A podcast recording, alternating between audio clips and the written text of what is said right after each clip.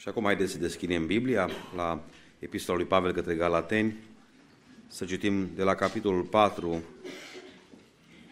începând cu versetul 21. Galateni, capitolul 4, începând cu versetul 21.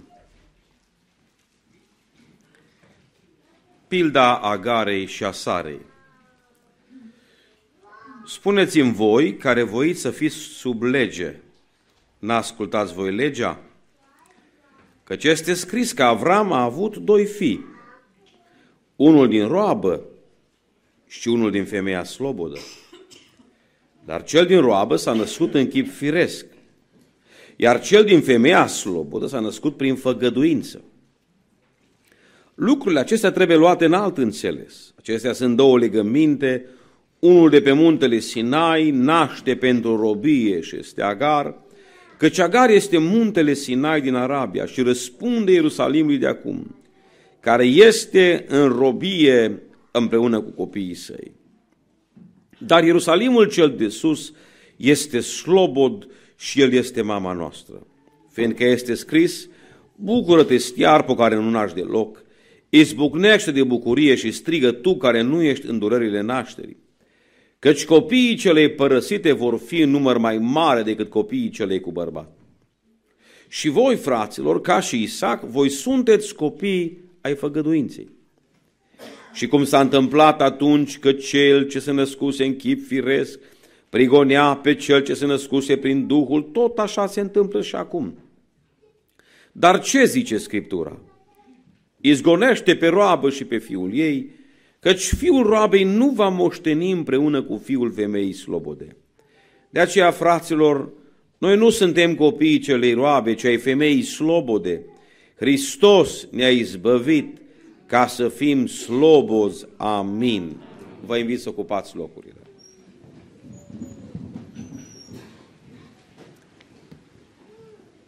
Dragi credincioși, este o bucurie pentru mine să fiu din nou la Ghiroda. Și uitându-mă în prejurul meu, măsurând biserica din toate părțile, mi-am dat seama că mai cunosc câțiva oameni, tot mai puțini, pe măsură ce trec ani, însă cu bucurie mi-am amintit de ani în care frecventam această biserică și mi-am amintesc foarte bine, chiar și anul, în anul 2003, am fost prezent și la corul bărbătesc luni, și la corul mix și miercurea, și la slujbe, și a fost un an binecuvântat cu care îmi aduc aminte cu mare plăcere. Mă bucur să întâlnesc slujitorii dumneavoastră, formațiile, frați și surori pe care i-am cunoscut și astăzi să putem din nou să ne întărim din cuvântul lui Dumnezeu. Amin? Amin. Salutări de la Dej, cum se spunea, m-a mutat Dumnezeu prin harul său de aici din Banat, unde m-am și căsătorit, în Ardeal. Suntem acolo în inima Ardealului și de acolo vă transmitem salutări sfinte. Domnul pe toți să vă binecuvinteze. În această seară aș vrea să ne apropiem de povestea unei familii. Toți cunoaștem familia aceasta. Nu există pe pământ un om cu care să se identifice mai mulți oameni. Miliarde de oameni la propriu se identifică cu bărbatul acesta pe nume Avram. Nu știu câți dintre dumneavoastră ați reușit să mergeți la mormântul lui Avram. Eu am fost cu mulți ani în urmă și probabil că astăzi este tot mai greu să mergi acolo. E undeva în Palestina, în Hebron, se află mormântul lui Avram. Pe mormântul lui Avram am rămas surprins să văd se bat la propriu trei mari religii. Toate cele trei religii monoteiste. M-am dus acolo, era într-adevăr Palestina, trecusem granița, nu mi-am dat seama ce fac, eram singurul turist din oraș. Să uitau toți foarte lung, eram eu, soția și încă un cuplu. Am mulțumit Domnului că am scăpat cu bine. Am ajuns acolo la mormânt și am văzut că pe mormântul lui Avram este sinagogă. Și acolo vine evrei ăștia cu perciuni, religioși, și se roagă și se leagănă și zic ei aici, în mormânt, e tata nostru. Cine e în mormântul ăsta e tatăl nostru, noi suntem copiii lui Avram prin Isaac. Și au dreptate, nu e așa? Sunt copiii lui Avram. În ce privește biologia, moștenirea genetică. Ce m-a surprins pe mine este că pe mormântul lui Avram găsești și moschee. Asta nu m-am așteptat. Pe mormântul lui Avram este moschee și acolo vin musulmanii și se rogă. Și vor și ei să primească baraka, adică binecuvântare și putere. Și zic și ei, aici în mormânt e Tatăl nostru. Noi suntem copiii lui Avram prin Ismail, zic ei. Și au și ei dreptate. E, printre ăștia și printre ceilalți ne mai împiedicăm și noi creștini. Nu avem biserici acolo, noi nu suntem atât de uh, instituționalizați, dar mergem și noi să simțim o emoție uh, și și noi vrem să vedem locul acela și și noi zicem, aici în mormânt este Tatăl nostru. Pentru că noi suntem copiii lui Avram prin credință, zice Biblia. Și avem și noi dreptate, slavă Domnului. Oricine crede în Isus Hristos este fiul al lui Avram în credință. Numai că Biblia spune în această seară că Avram acesta are două feluri de copii. Toți vor să fie copiii lui Avram. Dar se pune o întrebare și cu asta vreau să începem și să terminăm. Tu de care ești? Da? Nu toți copiii lui Avram sunt la fel. Biblia spune că Avram a avut două feluri de copii. Doi fii atât de diferiți. Și aș vrea să vă spun de la început că dacă ați chemat un penticostal să le zică la ortodox, ați gresit predicatorul. În această seară, cuvântul lui Dumnezeu ne vorbește la toți. Eu n-am venit să le spun la ortodoxi cât de buni sunt penticostalii ci am venit să deschid Scriptura și toți creștinii să învețe ceva de la Dumnezeu. El este singurul învățător care ne poate învăța pocăința și astăzi. Și vreau să vă dezamăgesc zicându-vă că acești doi copii al lui Avram sunt peste tot. Și cu regret o spun, sunt și membri la Ghiroda. Și unul și celălalt. Și sunt membri și la Dej. Două feluri. Ei stau pe aceeași bancă în biserică, dar sunt diferiți.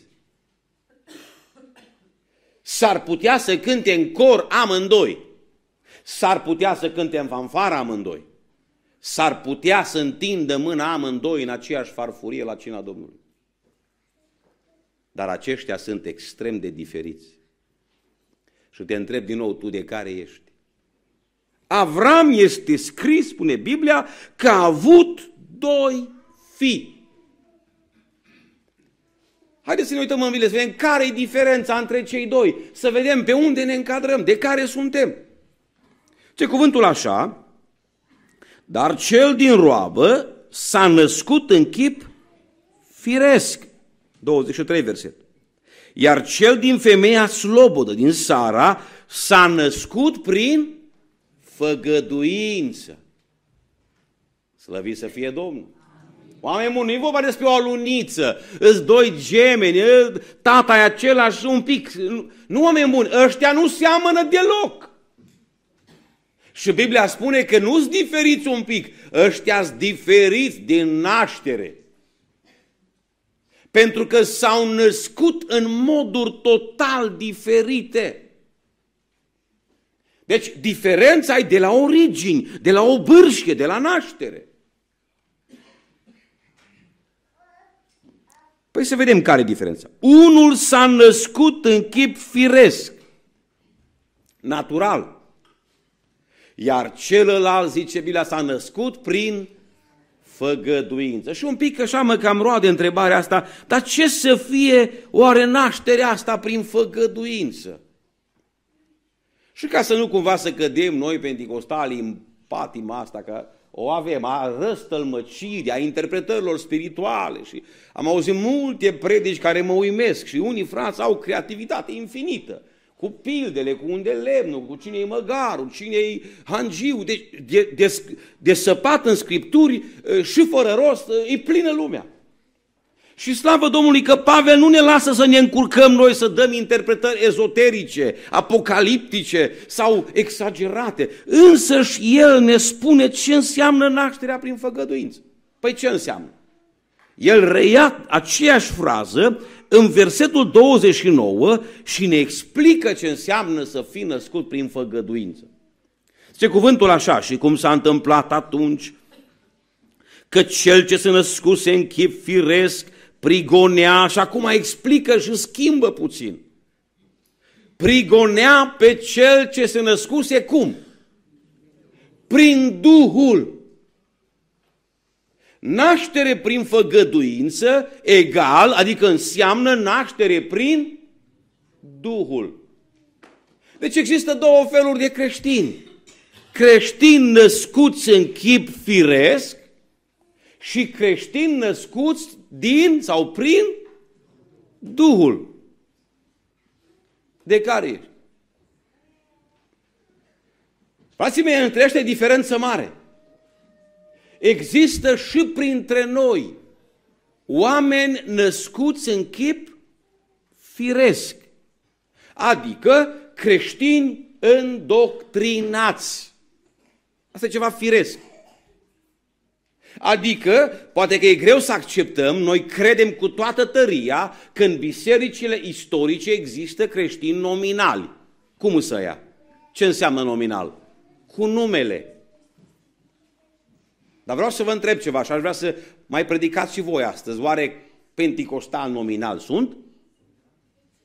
Ni frică să zicem. Da, frații mei, da. Da, baptiști nominal. Poate că sunt pe aici, în vizită. Sunt, adică sunt creștini născuți în chip firesc. El aparține culturii penticostale. Vorbește ca un penticostal, ea se îmbracă așa cum se îmbracă o penticostală. Știe saluturile, știe închinarea, știe când să ridice mâinile, cântă la formații, este ca peștele în apă. El nu știe altă cultură decât cultura în care a crescut, cultura evanghelică. El aparține unei comunități. Relațional vorbind, tata, mama, verișorii, îi nepotul, nu știu cui, are neamuri peste tot, în comitet, în cor. Dar ăștia nu sunt născuți din Duhul. Adică n-au certificat de naștere duhovnicesc. No, pentru ăștia predic eu în seara asta. Că-s ortodox, că-s baptiști, prea puțin mă interesează. Ăștia nu-s născuți din nou, fraților. Și cine nu este născut din nou, nu este creștin recunoscut de Dumnezeu. N-are certificat de naștere. Te întreb, dumneata, ai certificat de naștere spiritual?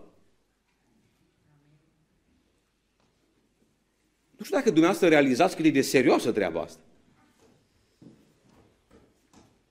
Domnul Iisus spunea în Ioan în capitolul 3 un cuvânt greu de digerat. Nicodime zicea el, și știm toți pasajul de la școala duminicală, adevărat, adevărat îți spun, adică nu-i de negociat aici, frații mei, că dacă cineva nu se naște din nou, ce zice acolo? Cu nici un chip.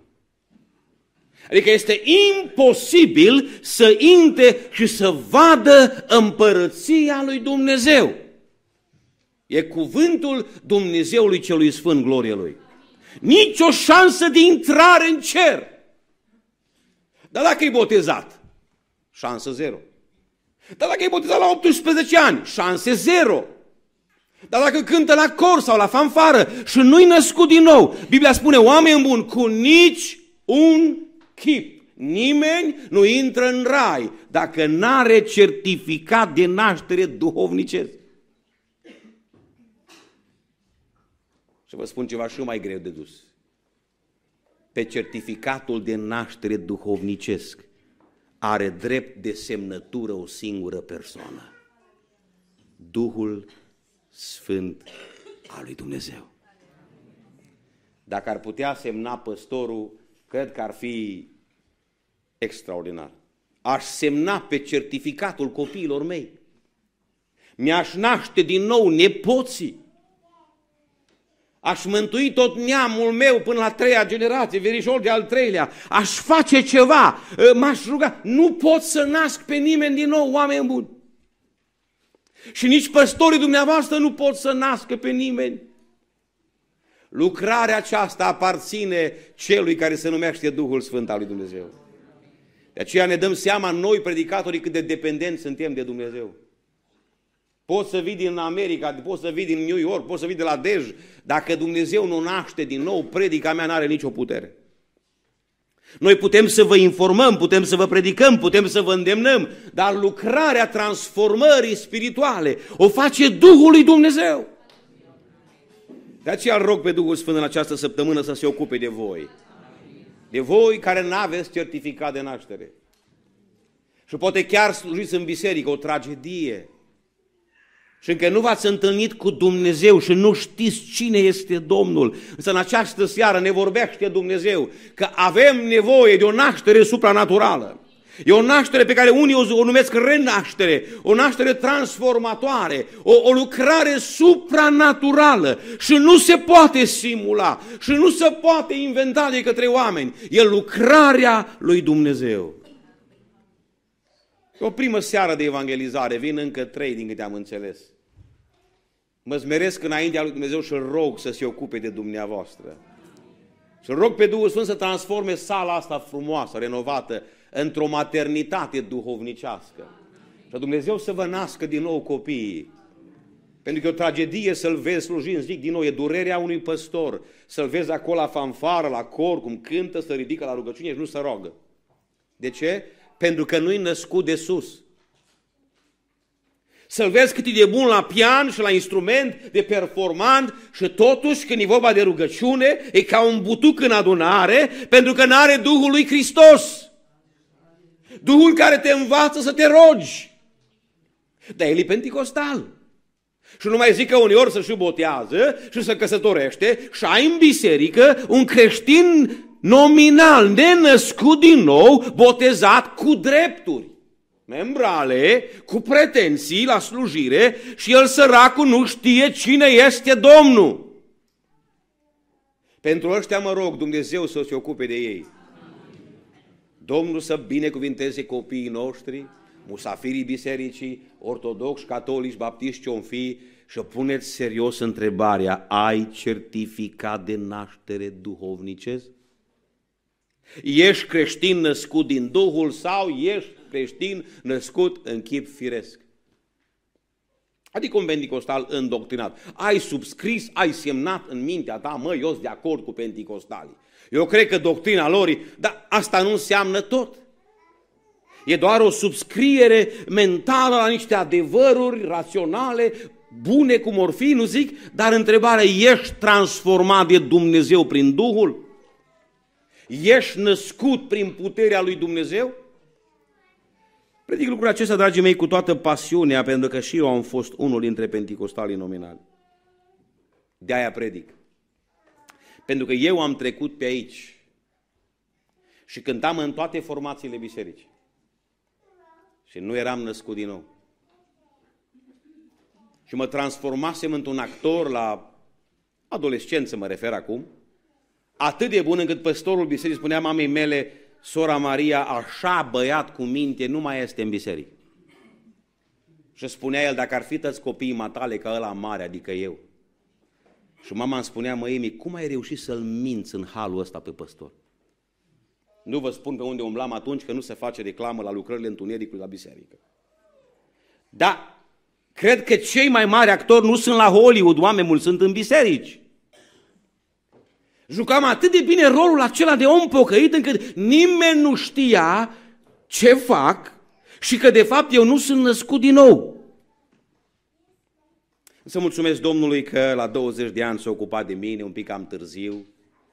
Dar îi mulțumesc Domnului că nu m-a lăsat în primul an de facultate, Dumnezeu m-a atins și din anul 2000 nu mai sunt penticostal doar, ci sunt și copilul lui Dumnezeu. De atunci a intrat Duhul lui Dumnezeu în viața mea, am fost transformat, am fost născut din nou, am fost botezat cu Duhul Sfânt și în scurtă vreme am început să slujesc și una dintre primele mele predici a fost aici la Ghiroda, când la o seară de tineret, cred că fratele Cezar atunci era lider, a chemat fratele Filip Niag, pentru că sunt frate la Lugoj, el era predicatorul și eram tânărul care zicea ceva înainte. Mi-au dat frații câteva minute să spun câteva cuvinte și îmi amintesc cu drag de schimbarea pe care Dumnezeu a făcut-o chiar în anii studenției când eram la Timișoara. Și de atunci Dumnezeu este în viața mea. Tu te-ai întâlnit cu Dumnezeu? Îl simți în inima ta? Ai o întâlnire personală cu El și asta nu-i slogan evanghelic. Ai avut o întâlnire personală cu Isus? Dacă nu mă rog ca Dumnezeu să deschidă poarta și pentru tine. Dumnezeu să semneze pe certificatul tău de naștere duhovnicesc, să-ți dea din plin Duhul și să fii un creștin duhovnicesc, născut prin Duhul. Amin. Merg mai departe, dragii mei, și mai văd ceva în acest pasaj. Ce cuvântul aici Lucrurile acestea trebuie luate în alt înțeles. Bineînțeles că noi mergem prin înțelesul spiritual. Acestea sunt două legăminte, da? două feluri de a vedea viața cu Dumnezeu, două tipuri de legăminte, spune cuvântul. Unul de pe muntele Sinai naște pentru, și acum vreau să subliniez cuvântul ăsta, robie. Naște pentru robie și este agar căci Agar este muntele Sinai din Arabia și răspunde Ierusalimul de acum și din nou spune Biblia, care este cum? În robie. Prin antiteză spune Biblia, dar Ierusalimul cel de sus este cum? Liber. Fraților, noi am fost chemați la slobozenie, spune Scriptura. Noi nu suntem copii celei roabe. Deci iată două feluri de a vedea relația cu Dumnezeu. Creștinul firesc, spune Biblia, pentru el viața cu Domnul este cum? Păi zice, robie, sclavie. Pocăitul firesc să chinuie de numai numai să trăiască pocăința. Pentru el pocăința e robie. Pentru creștinul duhovnicesc, Biblia spune că legământul cu Domnul, viața de pocăință este cum? Slobozenie. Și acum te întreb, dumitale, cum ți se pare pocăința?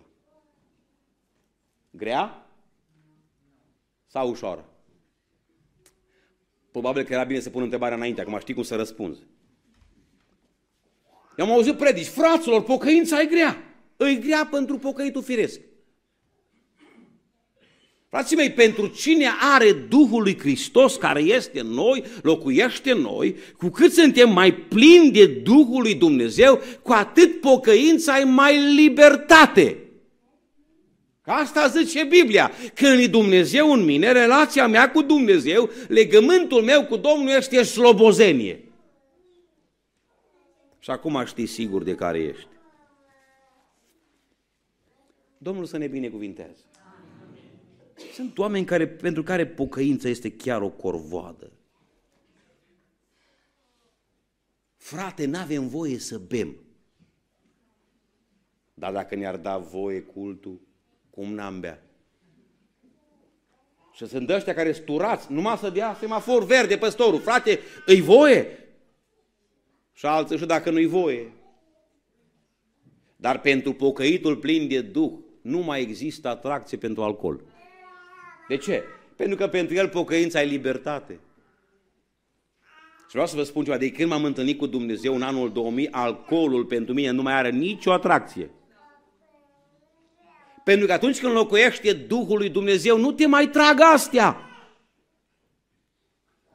Găsesc mereu întrebările astea la tineret, la set de tineret, întrebări libere și știu toate întrebările dinainte. Frate, e păcat să bei. Dar dacă e numai bere, dar dacă e bere fără alcool.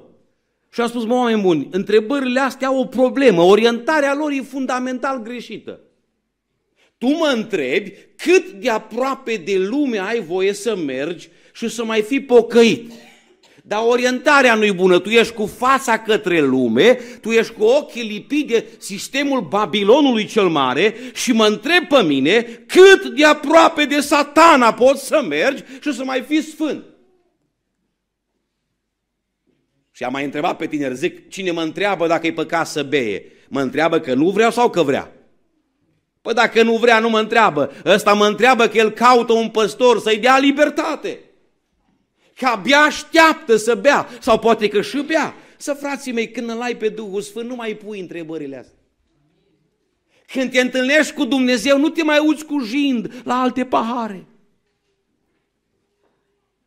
Știți că în Efeseni, capitolul 5, zice un cuvânt acolo, nu vă îmbătați de vin. Asta e pocăința de second hand, da? Sunt oameni care, atâta știu, frate, e scris că nu avem voie să bem. E o pocăință de mâna a doua, e robie, e legalism. Dar versetul nu se oprește acolo.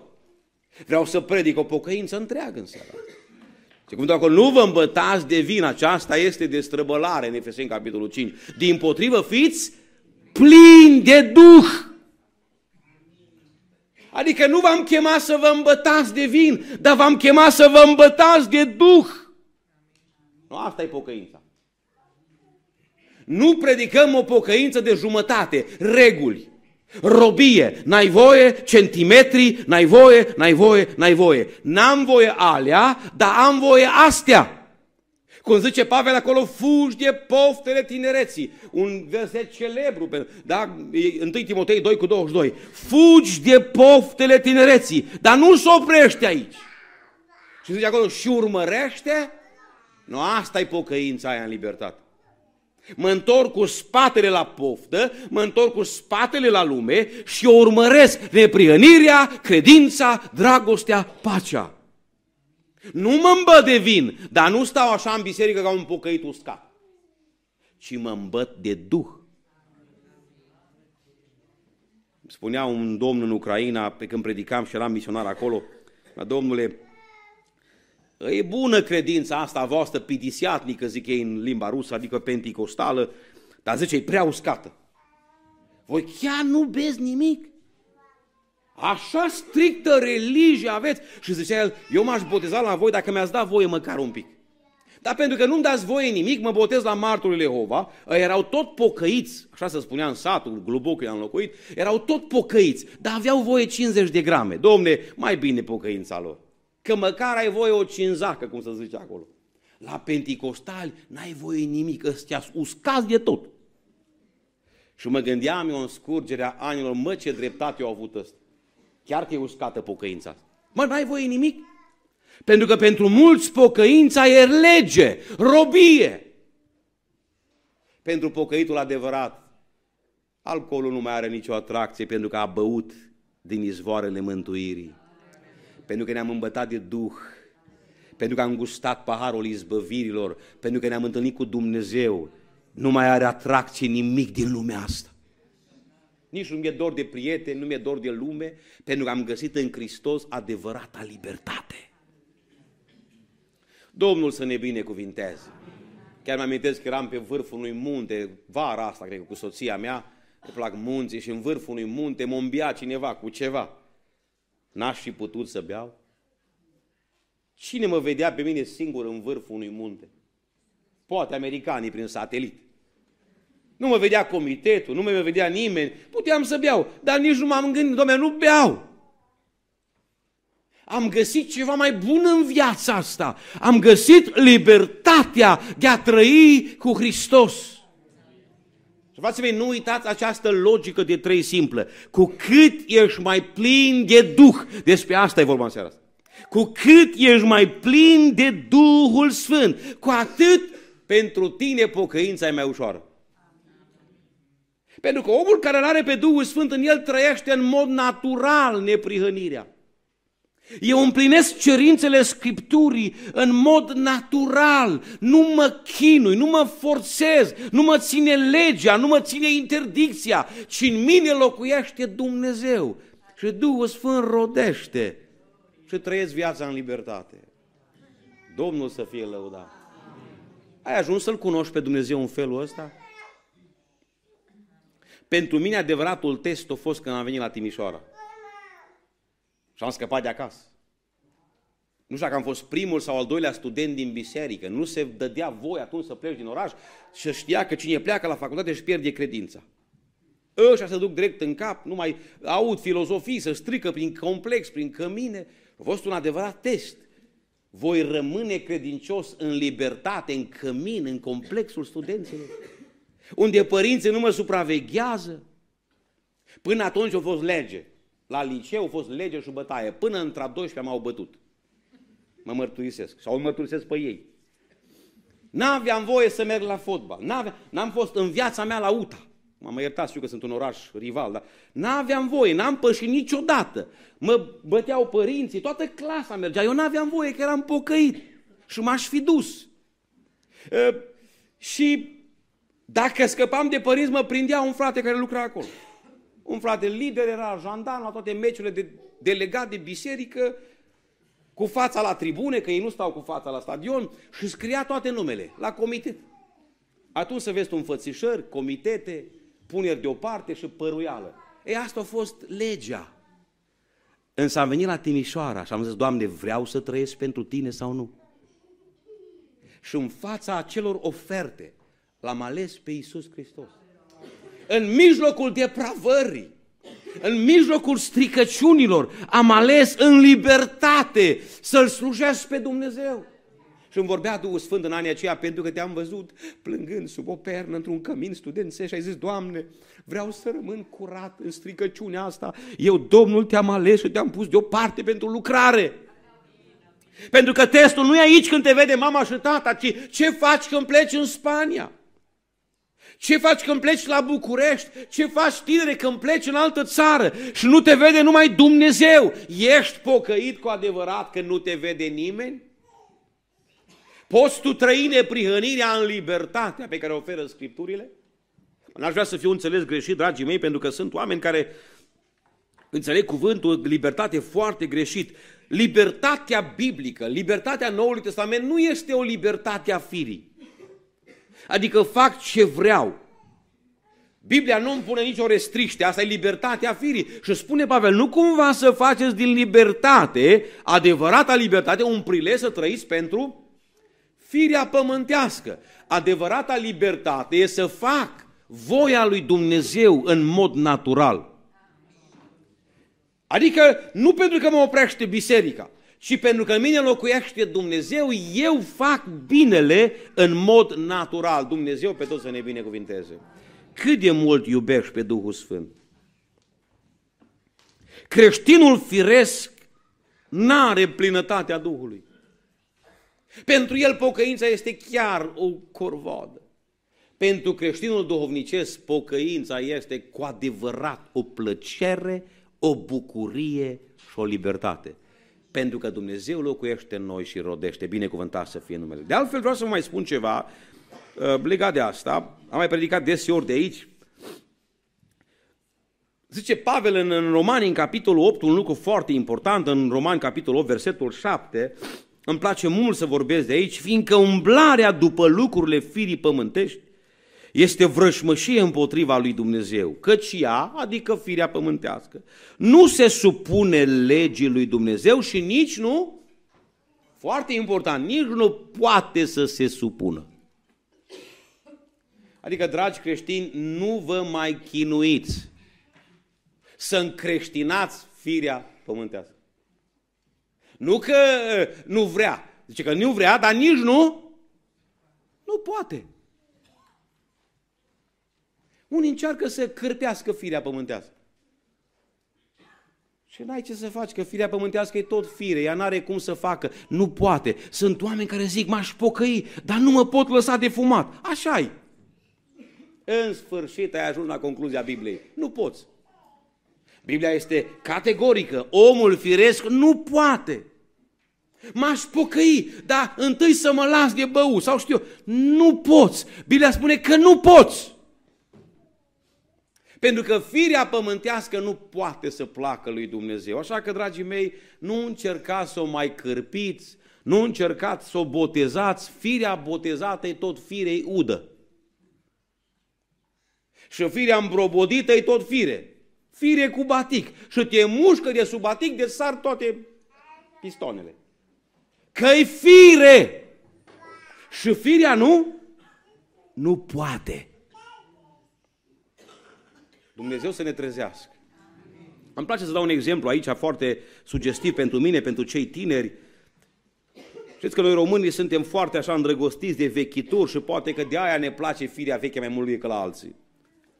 Tot ce aruncă neamțul de rău, românul ia de bun. Gunoaiele lor se vând la secândurile noastre și așa ne plac. Secândurile sunt mai pline decât molurile. Toată lumea dă năvală la secând să cumpere ceva. Hainele lor de rele îs bune în România. Mașinile lor vândute de pe... Da, o, românul zice că e bună. Neamțul o aruncă de veche, noi o luăm de bună. Și România este plină, e un fel de, de, de, de groapă de gunoi a mașinilor vechi din toată Europa. Aici se aruncă toate gunoaiele și noi le luăm și mergem cu ele pe drum. Și îi spuneam la Cipri pe drum, așa suntem toți, eu nu zic de alții, că așa mea e foarte veche mașina și îi spuneam că mi-i drag de ea. Și dacă aș avea un milion de euro, i-am spus, aș fi milionar, am spus pe drum, eu tot cu asta aș umbla, că e mașina mea. Am un prieten care spunea, măi, și pedala de accelerație s-a stricat. Zic, și ce faci? Păi am scos o sârmă pe geam și accelerez la mână. Și mă duc în lucrarea Domnului și mergem cu ele și de aia România e atât de plină de toate vechiturile din Europa. Și adunăm în poduri de să îndoaie grinzile și adunăm în curte. Am de bunicul meu acum, o paranteză, strângea toate gunoaiele posibile. Ziceam, bunicule dragă, dar ce faci matale cu atâtea gunoaie, cu atâtea hodrobei, să zice la Moldova? Ce băiete tași că nu știi când îți trebuie o murit și am băgat buldozerul, am scos tot afară, pentru că așa suntem noi, cam îndrăgostiți de vechituri. E, guvernul României, că aici am vrut să ajung, a inventat un program pe nume Rabla, ați auzit de el. Adică atât de gravă treaba încât guvernul îți dă bani să dai vechitura aia și să-ți dea o mașină mai nouă. Știți că și Dumnezeu a inventat un program Rabla duhovnicesc? Și vine Dumnezeu și îți face o ofertă în seara asta. Spune, măi, nu te mai chinui cu firia aia veche și cărpită. Că nu poți să slujești lui Dumnezeu. Și îți spune Dumnezeu acum, n-ai vrea să-mi dai mie firea ta veche, ăsta e programul Rabla duhovnicesc. Nu vrei să-mi dai mie firea ta veche și îți vine Dumnezeu și îți face o ofertă și în loc să-ți dau Duhul Sfânt, vă întreb, merită? Așa că, dragi credincioși, nu mai încercați să îmbunătățiți firea, firea trebuie să moară pe cruce. Și în loc să se coboare Duhul Sfânt și Hristos să trăiască în noi, am fost răstignit împreună cu Hristos, spunea Pavel, și trăiesc. Dar nu mai trăiesc eu, ci Hristos trăiește în mine. Mărit să fie numele Domnului. Și când se întâmplă asta, poți să trăiești pocăința.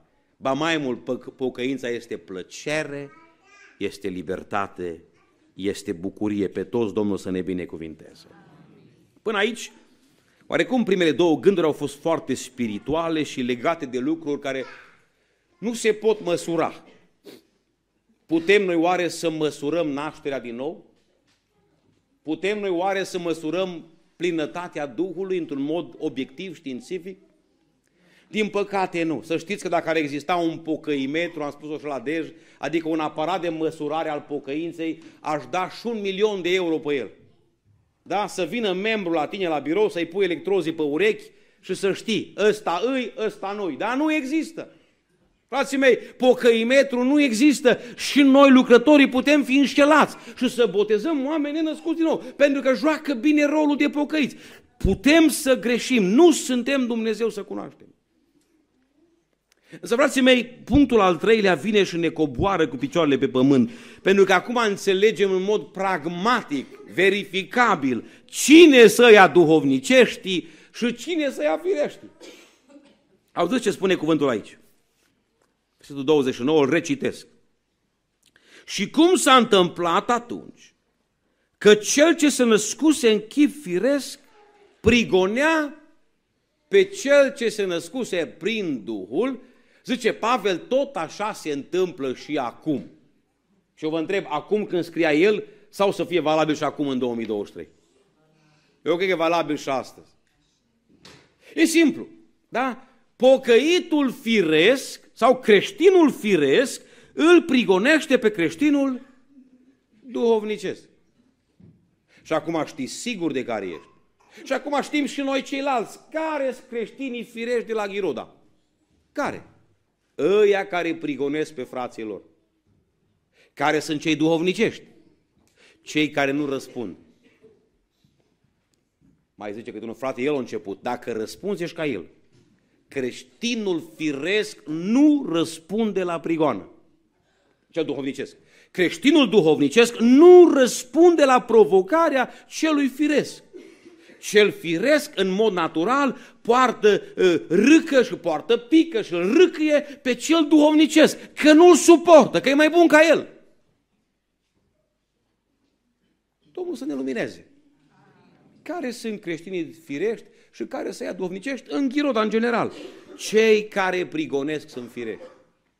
Dragii mei, când eram mai tânăr, că nici acum nu sunt foarte bătrân, amintesc că mă rugam eu în sinea mea și visam și doream să ajung și să prind prigoană. Dar n-am prea înțeles ce e aia prigoană. Noi avem o privire foarte, sau o perspectivă foarte romantică asupra prigoanei. Ne imaginăm noi că o să vină într-o zi o fiară, nu știu, eu nu prea cred asta.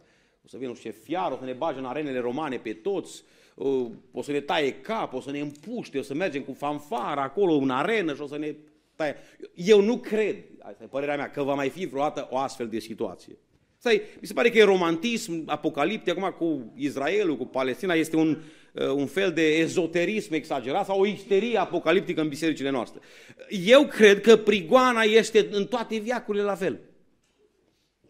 Că zice Pavel în 2 Timotei, capitolul 3, cu, cu 12, de altfel, toți cei ce voiesc să trăiască cu evlavie în Hristos Iisus vor fi prigoniți. M-am rugat degeaba să vină prigoana. Să știți că numai că m-am pocăit și a început prigoana, acum îmi pare rău că m-am rugat așa. Acum mă rog, Doamne, scapă-mă de prigoană. Că orice pocăit adevărat este prigonit. Și eu cred că prigoana e aici. Nu așteptați prigoana aia cu arene romane și cu fanfară, că nu va veni, cred eu. Prigoana este aici. Prigoana modernă este cea mai perfidă prigoană din istorie. Cum spunea cineva, prigoana de astăzi este un pum de fier într-o mănușă de catifia. Poate că ați citit, poate că n-ați citit, există o carte frumoasă pe care și eu am descoperit-o tot aici în România, tradusă în limba română, se numește Omul Ceresc, și fratele Iun povestește acolo prigonirile din China și într-adevăr te înfiori când citești acolo.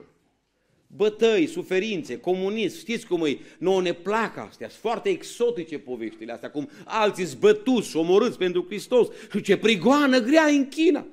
Și plângeam citind cartea asta cum a fost închis nu știu câte zile și s-a deschis temnița ca la Petru și a ieșit din Guangzhou și a fugit peste munți și a ajuns în Europa. Și slavă Domnului că fratele Iun locuiește în Germania și a scăpat de prigoană.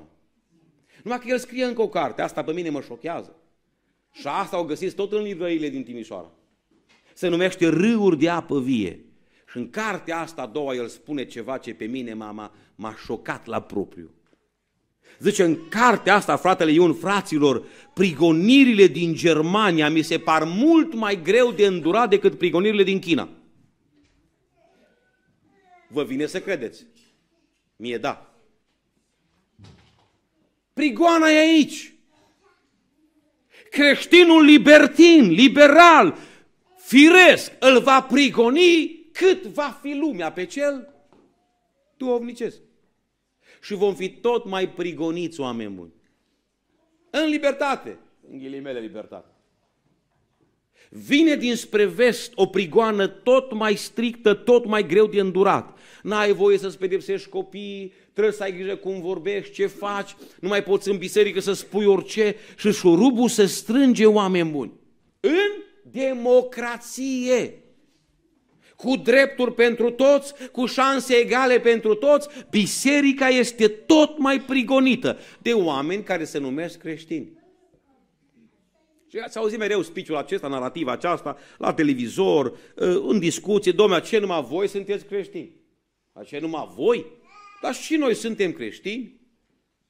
Aceea ți-a arestat eticheta de penticostal, dar și noi suntem penticostali, dar la noi poți să bei, la noi poți să cununi homosexual, la noi ai voie să faci asta, să ordinezi femeile, dar și noi suntem creștini. Ăștia, și veți vedea ce creativi o să zic că suntem talibani, că suntem retrograzi, că suntem uh, de ăștia înguși, că suntem uh, în tot felul legaliști și așa mai departe. Pentru că creștinul firesc în toate viacurile l-a prigonit pe cel duhovnicesc. Nu trebuie să facem nimic. Trebuie doar să vrem. Ce îmi place la acest verset, nu spune că să fii evlavios, trebuie să vrei. Adică numai să te hotărăști pentru Dumnezeu, să vrei să trăiești cu evlavie și deja prigoana începe. Și pot să-ți profețesc că dacă în seara să te hotărăști pentru Domnul sau în săptămâna aceasta, de mâine toate neamurile sunt în capul tău. Pentru că cine vrea să se hotărască pentru Dumnezeu va fi prigonit. Interesant e cu rudenile astea. Câte rai în lume și te culegeau din șanț, nu era rușine. Ce logică are lumea.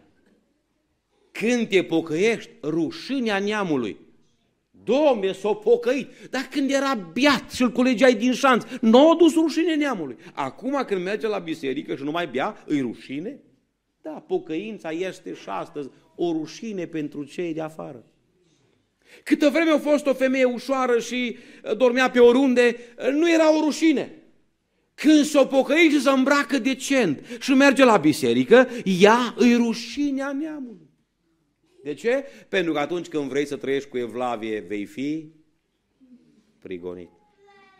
Domnul pe toți să ne binecuvinteze. Dragii mei, ultimul gând, timpul a înaintat. Concluzia Scripturii este foarte simplă și clară. Spune cuvântul așa, dar ce zice Scriptura? Izgonește pe roabă și pe fiul ei căci fiul roabei nu va moșteni împreună cu fiul femeii slobode. Dragii mei, astăzi cei doi fii sunt amândoi pe aceeași bancă. Amândoi iau cina Domnului, amândoi cântă în formații, amândoi sunt aici, amândoi sunt la dej, îi găsești peste tot. Dar vine ziua când Scriptura promite că Dumnezeu va face o separare definitivă. Și pentru asta zic, binecuvântat să fie Domnul. Noi astăzi nu putem să știm exact cine, ce este. Dar Dumnezeu promite și jură aici că într-o zi El va face separarea. Unii se grăbesc să facă ei separarea, ăsta e mântuit, ăsta nu.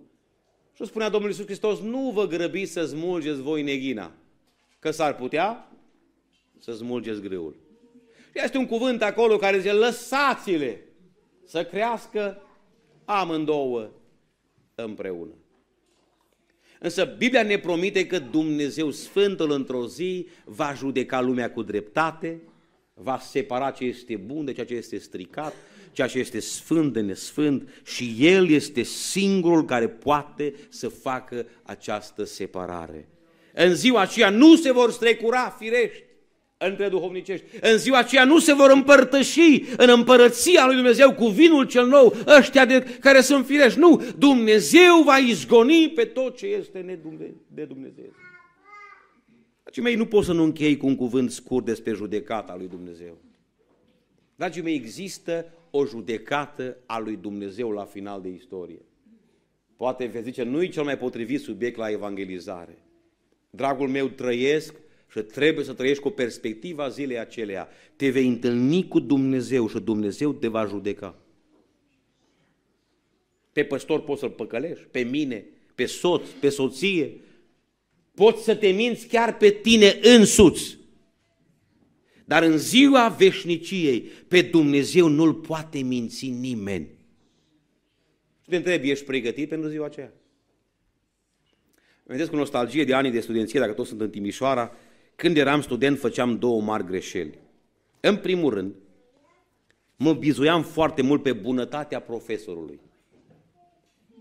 Poate că sunt și alții aici, se numește procostinare mai nou în limba română, adică nu învățam că mai am o săptămână, că mai am două, că profesorul e bun, auzeam că proful e de treabă, mă, ăsta e bun, e pita lui Dumnezeu, treci. Și nu învățam nimic și mergeam la examen și cădeam. Că mă gândeam că proful e bun și îmi dă un 5. Nu-mi dădea 5, că nu știam nimic. Mi se pare mie că printre noi există aceeași tendință să ne bazăm pe un, un soi de bunătate a lui Dumnezeu. Chiar aud pe unii predicând, dar mă iertați, intru poate în conflict cu unele păreri, mă întorc la Scripturi încercând să mă verific și eu și dumneata, ă, trăim cu un fel de iluzie că nu vom fi judecați. Domne, noi nu avem cum, baptiștii vor fi judecați, ortodoxi, noi, păi noi am vorbit în limbi. O să intrăm pe ușa raiului, iar zic cu fanfara, o, oh, frații de la Ghiroda, de la Del, poftiți. Frații mei, eu n-am găsit perspectiva asta în Biblie. Și puteți să mă contraziceți. Eu am găsit în Biblie câteva versete care pe mine mă pun puțin pe gânduri. Dați-mi voi ziceți vreo două sau trei și ne apropiem de încheiere. Ce cuvântul aici în 2 Corinteni, capitolul 5, versetul 10. Citim la mormântări noi asta. Căci toți, câți? Toți trebuie să ne înfățișăm înaintea scaunului de judecată al lui Hristos pentru ca fiecare să-și primească răsplata după binele sau răul pe care le va fi făcut când trăia în trup. Și interesant, nu toți trebuie să vă, voi, ăștia slabi, toți trebuie să ne. Pe cum, Pavel, tu care vorbești în limba mai mult ca toți, tu vei fi judecat? Da. El asta zice. Trebuie să ne înfățișăm, inclusiv eu. Frații mei, nu vă bizuiți pe bunătatea și pe harul lui Dumnezeu și trăind într-un fel ușuratic, las ca fi bine. Frații mei, Biblia spune că toți trebuie să ne înfățișăm. Hai să citim unul mai convingător. 1 Petru, capitolul 4, versetul 17. 1 Petru 4 cu 17. Că suntem în clipa când judecata stă să înceapă de unde? Extraordinar, domnule. Noi credeam că scăpăm. Și Biblia spune că nu numai că nu scăpăm, începe cu, cu noi. Și dacă începe cu noi, zice Petru, ama, nici Pavel, nici Petru nu scapă. Scap tu? Scap eu? Și dacă începe cu noi, zice Petru, deci nici Petru nu scapă. Oare, spune cuvântul aici, care va fi sfârșitul celor ce nu ascultă Evanghelia? Și au zis versetul 18, asta pe mine mă înfioară. Și dacă cel neprihănit scapă, cum? Greu. De unde atmosfera asta cu siguranța mântuirii? Va fi o joacă, fraților. Intrăm de mâini cu finici. Noi, cum? Alții. Petru tremură și spune, oameni buni, eu voi scăpa greu. Cel Sfânt va scăpa greu. N-ar trebui să ne pregătim mai serios pentru ziua aceea? Pune o altă întrebare Ioan, dacă pe Petru și Pavel nu-l credeți, măcar că e tot Scriptură, e Duhul Sfânt. Deci Ioan, a sosit ziua cea mare a mâniei mele, Apocalips capitolul 5. Și cine poate să stea în picioare? Eu tremur când citesc acolo. Cine? Petru nu răspunde, Ioan nu răspunde, Petru nu, Pavel nu răspunde. Cine poate să stea în picioare, oameni buni? Judecata lui Dumnezeu nu va fi o joacă, Dumnezeu să-și trezească biserica. Toți, toți. Și va începe cu noi. Ba chiar dați-mi voie să fiu așa, poate să-mi imaginez, cred că va începe cu Pentecostalii. Că ne-am uitat de sus la toți și ne va întreba Dumnezeu unde sunt roadele Duhului pe care ți l-am dat eu. Că Duhul nu e a tău, Duhul este darul lui Dumnezeu. Ai avut daruri, ai vorbit în alte limbi, ai fost umplut de Duhul Sfânt. Unde sunt roadele? Dumnezeu să ne pregătească. O altă greșeală pe care o făceam, spuneam mai devreme, era că nu prea învățam la timp. Mă, tot gândeam eu, măi, mai este, mai este, Dumnezeu e bun, ă, profesorul e bun, mai am o săptămână, mai am două, mai am trei. Știți când învățam eu pentru examene? Nu în ultima zi, în ultima noapte. Atâta o împingeam până la capăt și nu prea reușeam să învăț mare lucru. Sunt oameni, și aici mă ating puțin de isteria asta apocaliptică, știu că ascultați și vă hrăniți în tot felul de izvoare, fiecare cu treaba lui. Biblia spune că Credință sănătoasă înseamnă învățătură sănătoasă. Beți de unde vreți, dar s-ar putea să vă otrăviți. Aud efectiv mai nou învățături că Hristos nu poate să vină. Că nu s-a construit templul al treilea, că nu a venit papa cu colț, că nu a venit cu tare. Avem noi a noastre. Dar Hristos nu vine, frate, că nu s-a împlinit aia, nu s-a împlinit aia. Și oamenii dorm în adunări crezând că ziua lui Dumnezeu e departe. Și că mai este aceeași greșeală pe care o făceam eu ca să... Mai este, frate, nu poate să vină Domnul încă. Dragii mei, nu știu ce spun alții, dar eu mă uit în Biblie și înțeleg că venirea lui Dumnezeu este foarte aproape. Și orice învățătură care spune că nu vine Hristos e demonică. Orice explicație îți dă. Hristos poate să vină la noapte. Întrebarea mea, ești tu pregătit pentru întâlnirea asta de gradul zero? Mă uitam în Sfânta Scriptură legat de termenii de întoarcerea lui Hristos, nu știm când va veni, avem doar repere mai simbolice, tainice. Luca, capitolul 17, spune cuvântul aici, începând cu 26. Ce s-a întâmplat în zilele lui Noe se va întâmpla la fel și în zilele fiului omului. Mâncau, beau, se însurau, se măritau până în ziua când a intrat Noe în corabie. Și a venit potopul și a prăpădit pe toți. Ce s-a întâmplat în zilele lui Lot se va întâmpla aici, Oamenii mâncau, beau, cumpărau, vindeau, sădeau, zideau. Dar în ziua când a ieșit Lot din Sodoma, a pluat foc și pucioasă din cer și a prăpădit pe toți. Tot așa va fi și în ziua când se va arăta Fiul omului. Dacă te uiți cu un ochi superficial, ți se pare că aici se repetă Luca, e aceeași poveste. Însă nu e aceeași poveste. Când vorbește Biblia despre zilele lui Noe, zice cuvântul așa, tot așa va fi și în zilele la plural. Zilele fiului omului. Când vorbește Biblia despre Lot, zice altfel, tot așa va fi în ziua fiului omului. Avem o întrebare serioasă. Noi ce trăim? Zilele fiului omului sau ziua fiului omului? Dar care e diferența? Păi ziua fiului omului este ultima dintre zilele fiului omului. Adică dacă societatea de astăzi seamănă cu vremea lui Noe, înseamnă că mai este până când vine Domnul. Noi trăim zilele, mai sunt zile până vine Domnul. Dar dacă societatea seamănă cu vremea lui Lot, înseamnă că noi trăim ziua fiului omului. Adică este cea din urmă zi a istoriei, cel din urmă ceas al omenirii. Și acum pun o întrebare, dar ce diferență între Noe și Lot? Pentru că iară zic, dacă e superficial nu vezi nimic, dar este o diferență, chiar două. Când vorbește despre noi, Biblia spune, mâncau, beau, se măritau, se însurau. Când vorbește despre Lot, se schimbă. Zice, mâncau, beau, punct. Oamenii în vremea lui Lot nu se mai măritau și nu se mai însurau. Oare Timișoara în 2023 cu ce seamănă? Cu Noe sau cu Lot? Cu Lot. Atacul acesta furibund asupra familiei ne spune că noi trăim vremea din urmă. Este ultimul ceas al istoriei umanității. De asemenea, când vorbește despre Lot, Biblia adaugă ceva ce nu este la noi.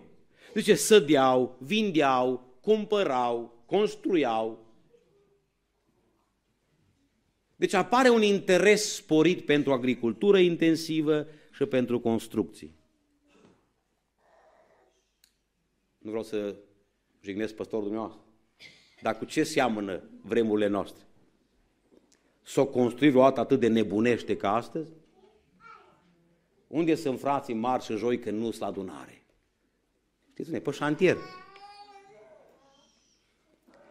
Această mania a cumpăratului, a vândutului, a caselor, în Ghiroda, în uh, Moșnița, uh, prețuri exorbitante, ne spune că trăim ultima zi a istoriei.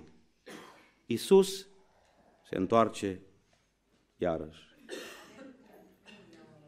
Văd multă teamă printre noi, în pandemie și acum după pandemie și într-adevăr eu cred, fără să am această problemă a isteriei apocaliptice, că miroase a cel de-al treilea război mondial.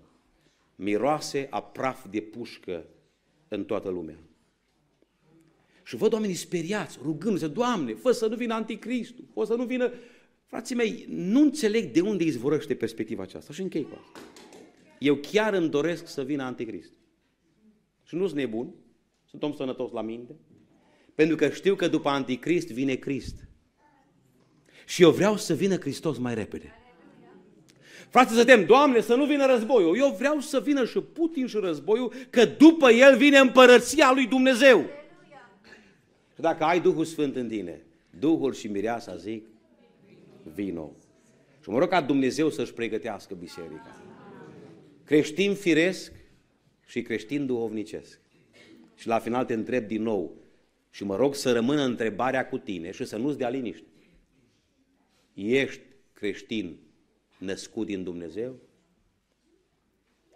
Ești creștin duhovnicesc? Dacă nu, mă rog ca Dumnezeu să se ocupe de mintea și de inima ta chiar acum. Dumnezeu să-și pregătească poporul pentru ziua întâlnirii cu El. Amin.